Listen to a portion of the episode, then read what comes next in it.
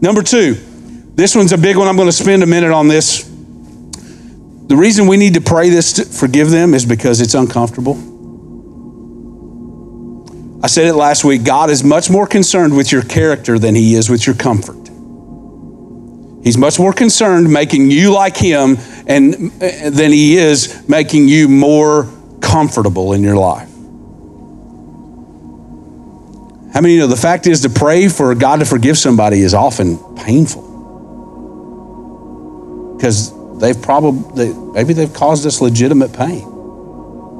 And, and it's not to diminish that whatsoever. We're going to get into this a little bit.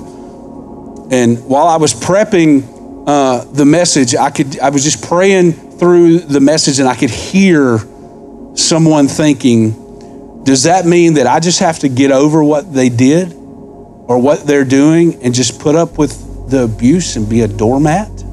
I could hear people thinking that. I could hear people thinking that. And I think a lot of that boils down to that we have a misunderstanding and a bad theology around this. And I'm hoping that we're going to correct this today a little bit. Or maybe do I do I go back to the relationship and, and keep allowing the abuse in my life? Let's see if this is biblical. Listen, let me tell you this. Let me just put you a little at ease. Just because you forgive someone doesn't mean what they did wasn't wrong. It doesn't mean that what they did to hurt you was not wrong. Okay? They messed up. They were wrong. Maybe you messed up. Maybe you were wrong. And if we say that what we're forgiving, what we need to forgive the offense, if, if we say that the offense was no big deal, it cheapens forgiveness. It cheapens it.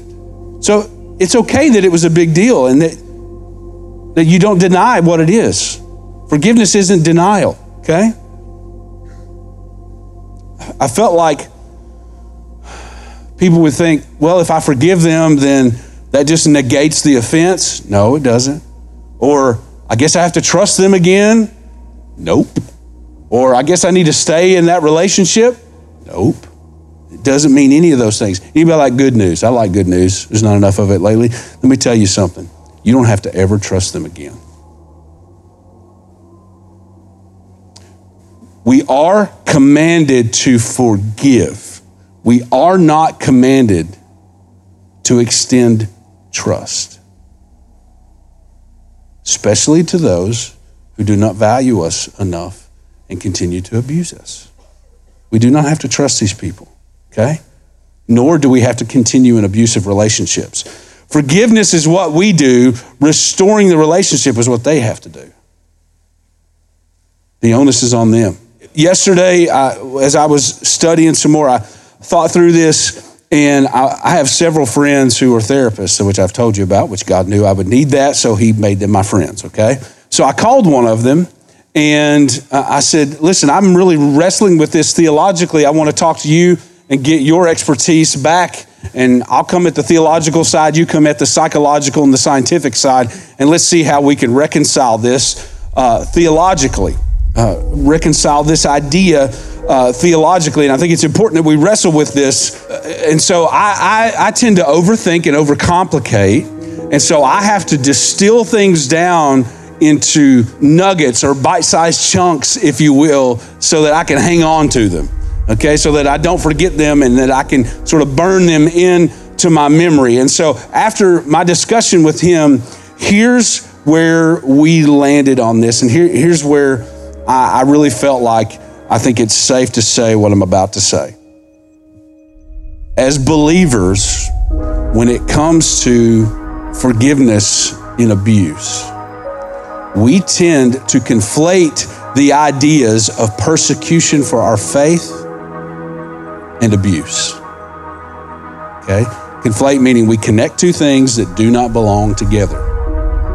They are not synonymous. So let me tell you this Theologically speaking, abuse and persecution for your faith are not the same thing. Abuse, okay, is not the same as persecution for your faith. If you're in a, a, an abusive relationship, it could be a friend, it could be a parent, it could be a sibling, could, could be a significant other, could be a spouse. It's not always just marriages that are toxic. I see more toxic friendships than anything else. Did you know your friendships are so important to your life that your income is the average of your five closest friends? Some of you are like, wait a minute, I need some richer friends. is there a doctor in the house? Listen, the Lord receives glory when we are persecuted for our faith. Right? The Lord receives glory for that. The Lord does not receive glory when you are abused and for you to continue to allow yourself to be abused. I'm going to say something to you that sounds mean, but it's not. It's true. First time I heard it, I got mad and I did not like it until the, the Holy Spirit helped it settle in my heart. Okay?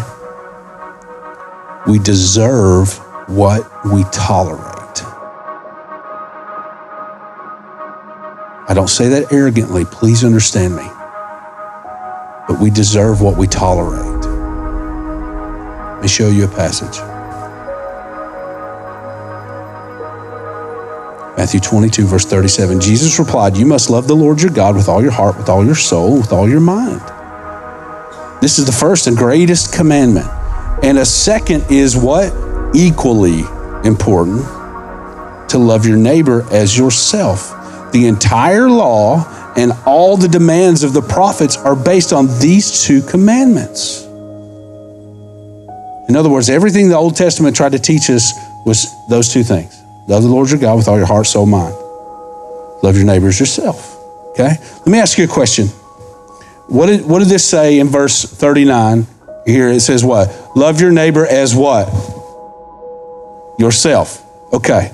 So let me ask you this.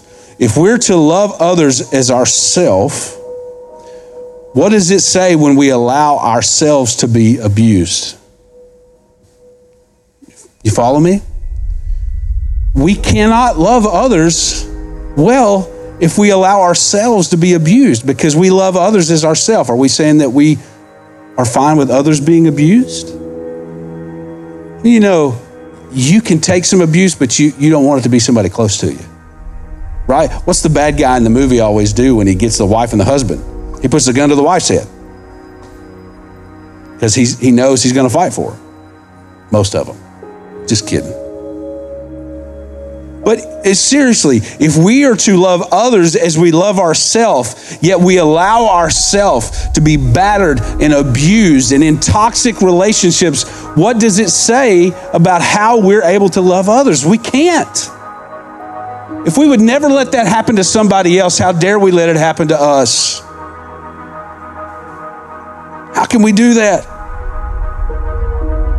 Perhaps most of us refuse to leave toxic, unhealthy situations because we don't want to deal with the guilt of leaving.